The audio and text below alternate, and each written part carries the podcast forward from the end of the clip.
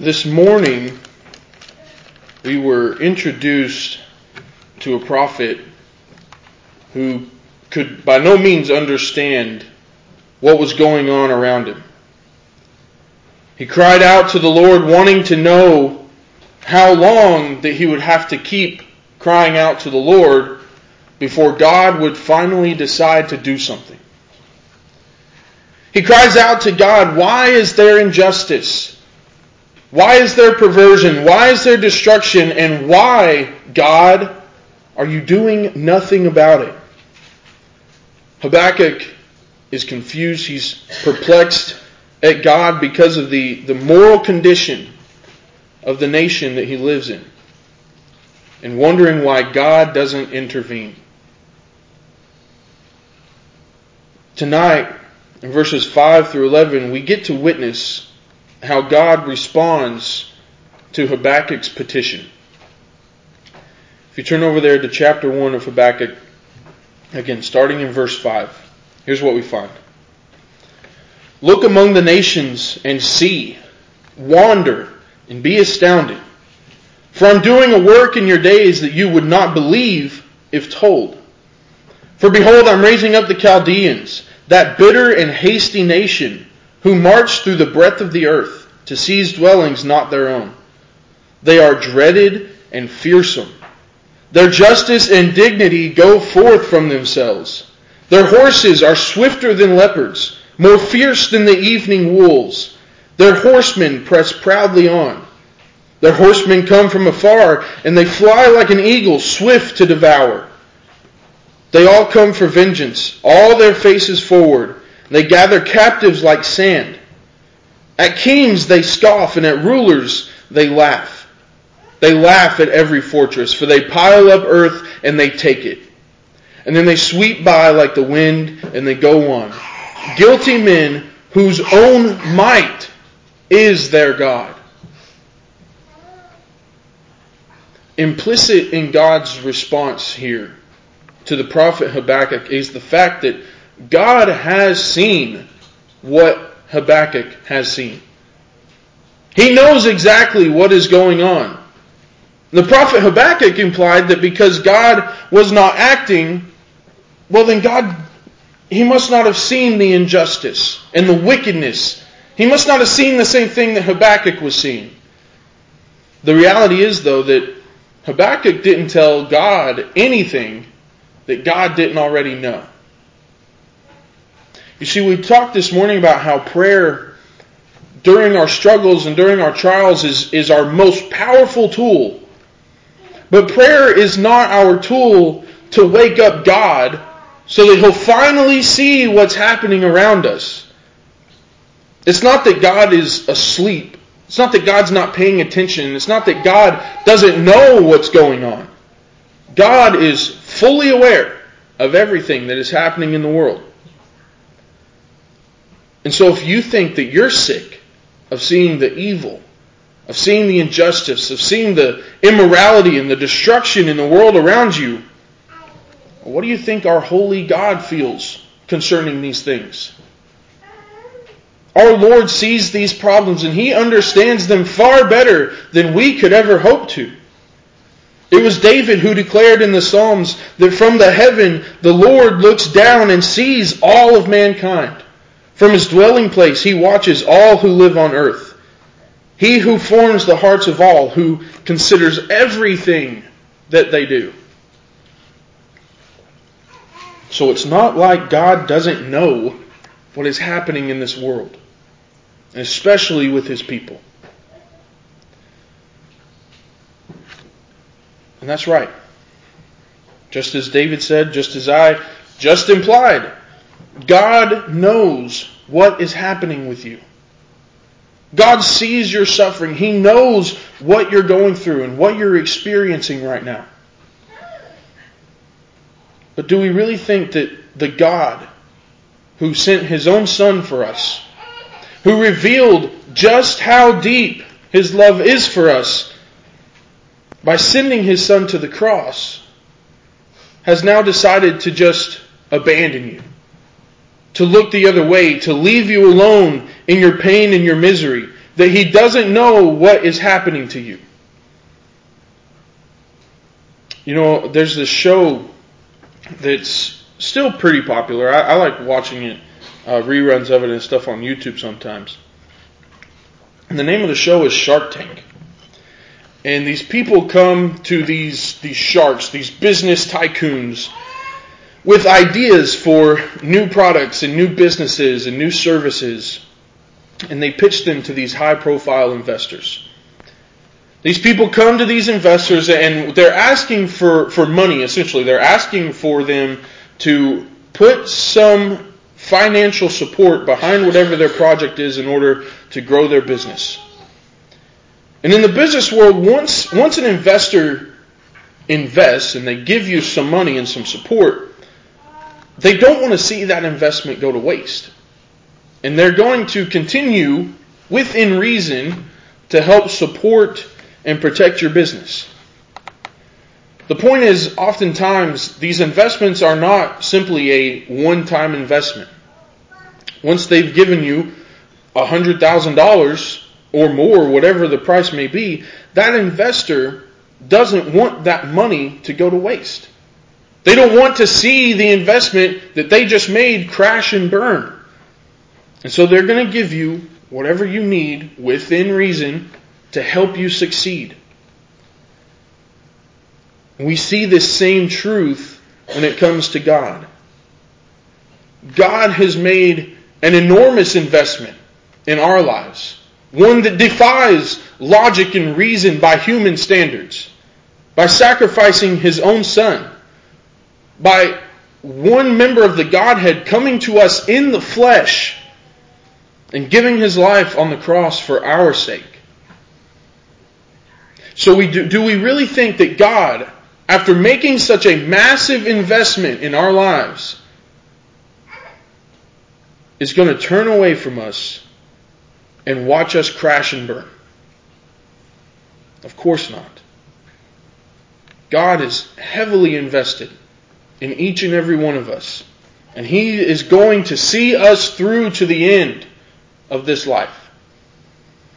The writer of Hebrews shows us the confident ground on, on which every Christian should stand. When they say keep your life free from keep your life free from love of money. Be content with what you have for he has said, I will never leave you nor forsake you. So we can confidently say, The Lord is my helper, and I will not fear, for what can man do to me? The cross is what proves to us that our Lord continues to watch over us, continues to protect his investment, and that he knows what's happening to us. He's the one in control. He knows you, and he's working in your favor. Now let's dig a little bit deeper into God's response to Habakkuk here. The Lord begins essentially by telling Habakkuk, okay, you're going to see something that you wouldn't believe if even if I told you. There's four words used to proclaim the amazement of what God is about to do. Look, see, wonder, and astounded. Those words imply that God is about to do something big. God is about to do something truly amazing that again defies all human logic and reason. And he is going to bring about that justice that Habakkuk is crying out for so desperately. And so it's interesting then to notice that God essentially is agreeing with Habakkuk. There is injustice. Yes, you're right, Habakkuk. There is violence. There is immorality, destruction, wickedness. All of these things are true. God does not dispute any of the charges that Habakkuk brings forth. God doesn't have a different code of justice than his prophet in this case. God doesn't tell Habakkuk, oh, well, you're just seeing things. It's okay. You're just, you're just crazy. God agrees with Habakkuk. Now, what they do disagree on is the timing of things. And so what we learn from God's response is that God's time frame is not our time frame. And that sounds like a cliche, but I want you to understand the, the truth of this. God does not act solely based on how and when we think he should act. Habakkuk has been looking around and he's been living in this situation for years. He's seen all he's seen all sorts of of atrocious behavior from what is supposed to be God's people. God seems to tell Habakkuk, You're right, but now's not the time. It's coming. Oh, trust me. Justice is coming. But not right now, not this very second. God is working in the days of Habakkuk, even though Habakkuk cannot see it. And so often that becomes our problem as well. Our limited vision and knowledge into what God is doing. God is acting, even, even if we don't know it, even if we don't see it. God is aware of what is happening and He responds in His own ways and in His own time. He doesn't act on our schedule. He doesn't act when we think He should act. And so, to deal with our times of, of perplexity and confusion, when it seems like God isn't doing anything, we have to remember that. That God is acting in ways that we may not be able to see and acting on a time frame that is not ours. There's a hymn called In His Time. And we don't sing it often in our churches around here. But the first and the second verses declare, You make things beautiful in your time. And that very closely reflects the sentiment found in the book of Ecclesiastes that God makes all things beautiful in their time. We have to imprint those words in our hearts. We act like we want the words to say in our time. We want God to make things beautiful based on our schedule and when we want them to be beautiful. But that's not how God operates. He moves in ways that we cannot see on a schedule that we do not know. And while Habakkuk charges God with idleness, God responds that he is not idle, but rather he is in the process and he is working towards sending this judgment. And so we are to worship and praise the Lord as he works in his time. Now, what God actually does end up telling Habakkuk is going to happen should come as a pretty big shock. And I'm sure it did to the prophet when he first heard this. He said that God is going to use the Chaldeans or the Babylonians, a fierce, powerful, wicked nation, and he's going to use them to execute wrath and judgment against the people of God. And God even very clearly points out the sinfulness of this nation, particularly in verse 11. He says, Their might is their own God. These Babylonians serve themselves and they have no regard for God. But yet, as it stands, God is going to use them, use this wicked nation as an instrument of judgment. It just goes to show you that God does not always answer prayer in the way that we think He should answer prayer sometimes what happens is it's, it's very similar to how parents deal with their children, especially when there's multiple children. a child asks a parent to, to intervene in a situation, but they don't like the way that the parent intervenes. Growing up, my dad would often settle disputes between me and, and my little brothers by saying that, okay, nobody gets to play the PlayStation and everybody can go to their rooms and shut the door. That's not what any of us had in mind when we asked Dad to settle the argument. Each of us, we wanted Dad to give us the PlayStation and tell everybody else to just go away and be quiet and get over it. And when we pray to God, we better be ready for, to, for Him to act in ways that we do not expect. Sometimes in a way that you may not like very much. Not at first, anyway. And what's really shocking here, again, is that God is going to use seemingly a quote, more wicked nation than the wicked people of God. God has chosen not to use a godly nation that follows his commands and keeps his teachings to show his people the right way to do things. But instead, he's going to use an even more wicked nation that has no regard for God to exact justice. That kind of puts a wrench in a lot of people's worldviews when they read this account or when they understand what happened to the Jewish nation under Babylonian rule.